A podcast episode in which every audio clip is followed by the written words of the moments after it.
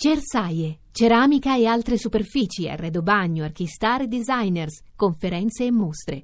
A Bologna dal 26 al 30 settembre. Voci del mattino.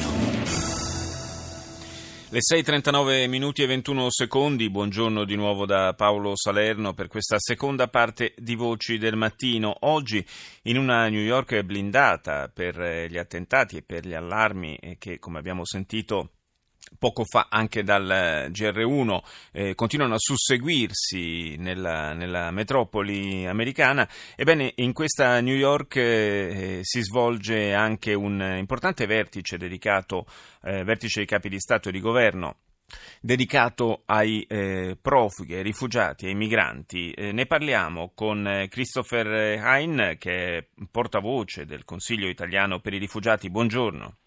Buongiorno a voi.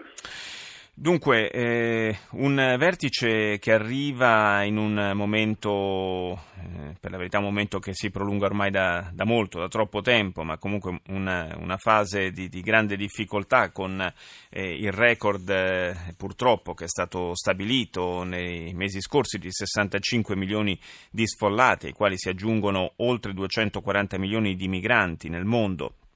Che misure eh, ci si possono attendere da un vertice di questo tipo?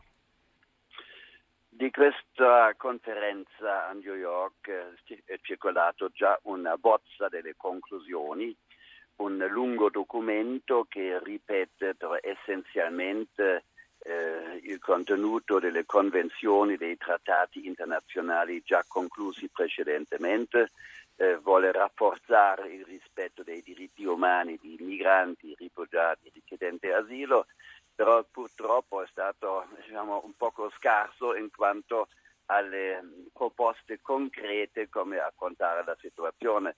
È stato per questo anche fortemente criticato da organizzazioni come Amnesty International e altri eh, che lamentano che in questa bozza almeno eh, non si trova per esempio una vera espressione di programmi per i rifugiati, per l'arrivo legale, per il reinsediamento legale con numeri precisi, un impegno da parte degli Stati e dei governi.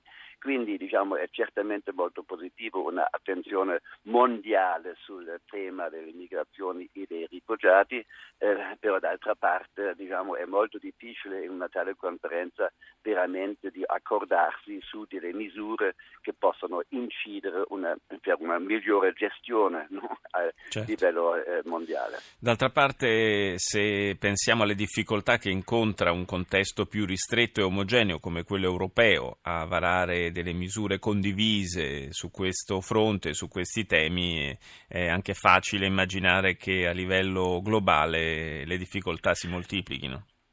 Eh, L'Unione Europea ha molto interesse diciamo, di eh, globalizzare no? il dibattito e anche le politiche, che non sia solamente l'Unione Europea a dover affrontare eh, la, il fenomeno, ma eh, visto che si tratta comunque anche di movimenti eh, che partono e che si muovono eh, tanto in Africa, in, in, Medio Oriente, in Asia e quindi diciamo una internazionalizzazione della questione.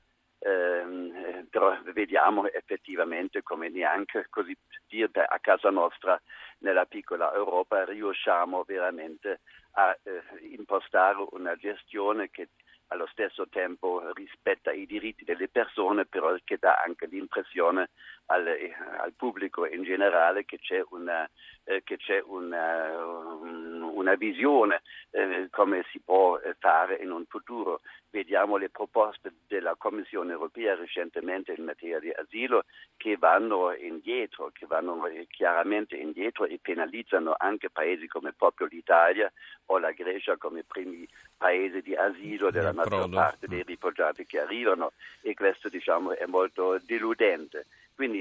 Vorrei ripetere, siamo contenti di questa grande attenzione che si dà al tema, però siamo anche con molto scetticismo in quanto ai risultati concreti. Voi come Consiglio italiano per i rifugiati siete ancora presenti in Libia? Sì, abbiamo un ufficio a Tripoli, abbiamo dei progetti, abbiamo anche adesso l'intenzione di rafforzare la nostra presenza nella parte orientale della Libia, eh, nella Cirenaica, eh, dove effettivamente ancora le situazioni di sicurezza non sono molto facili. Sì, insomma, si parla di decine di migliaia di persone pronte o meglio in attesa del, dell'opportunità per eh, attraversare il Mediterraneo, un Mediterraneo che eh, solo in questi ultimi 12 mesi ha, ha inghiottito migliaia di vite.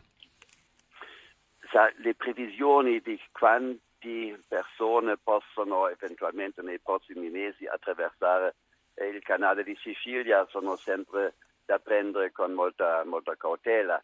Naturalmente c'è un gran numero di eh, potenziali mh, mm, rifugiati, richiedenti asilo migranti in Libia, che non vuol dire che tutti vogliono eh, venire perché la Libia è comunque un paese che poco a poco ricomincia a imboccare una strada di una ricostruzione che richiede molto manodopera straniera e eventualmente migliori opportunità di lavoro lì eh, che non, che non mm. in, in Europa eh, la cosa importante per la comunità internazionale è finalmente veramente fare in serio di appoggiare questa ricostruzione, di mettere delle condizioni anche del diritto delle persone che sono sempre stati molto colpestati in Libia con un trattamento spesso anche crudele delle persone che anche per questo si vedevano costretti a abbandonare questo paese e venire in Italia e in altri paesi in Europa. Grazie a Christopher Hein, portavoce del Consiglio italiano per i rifugiati.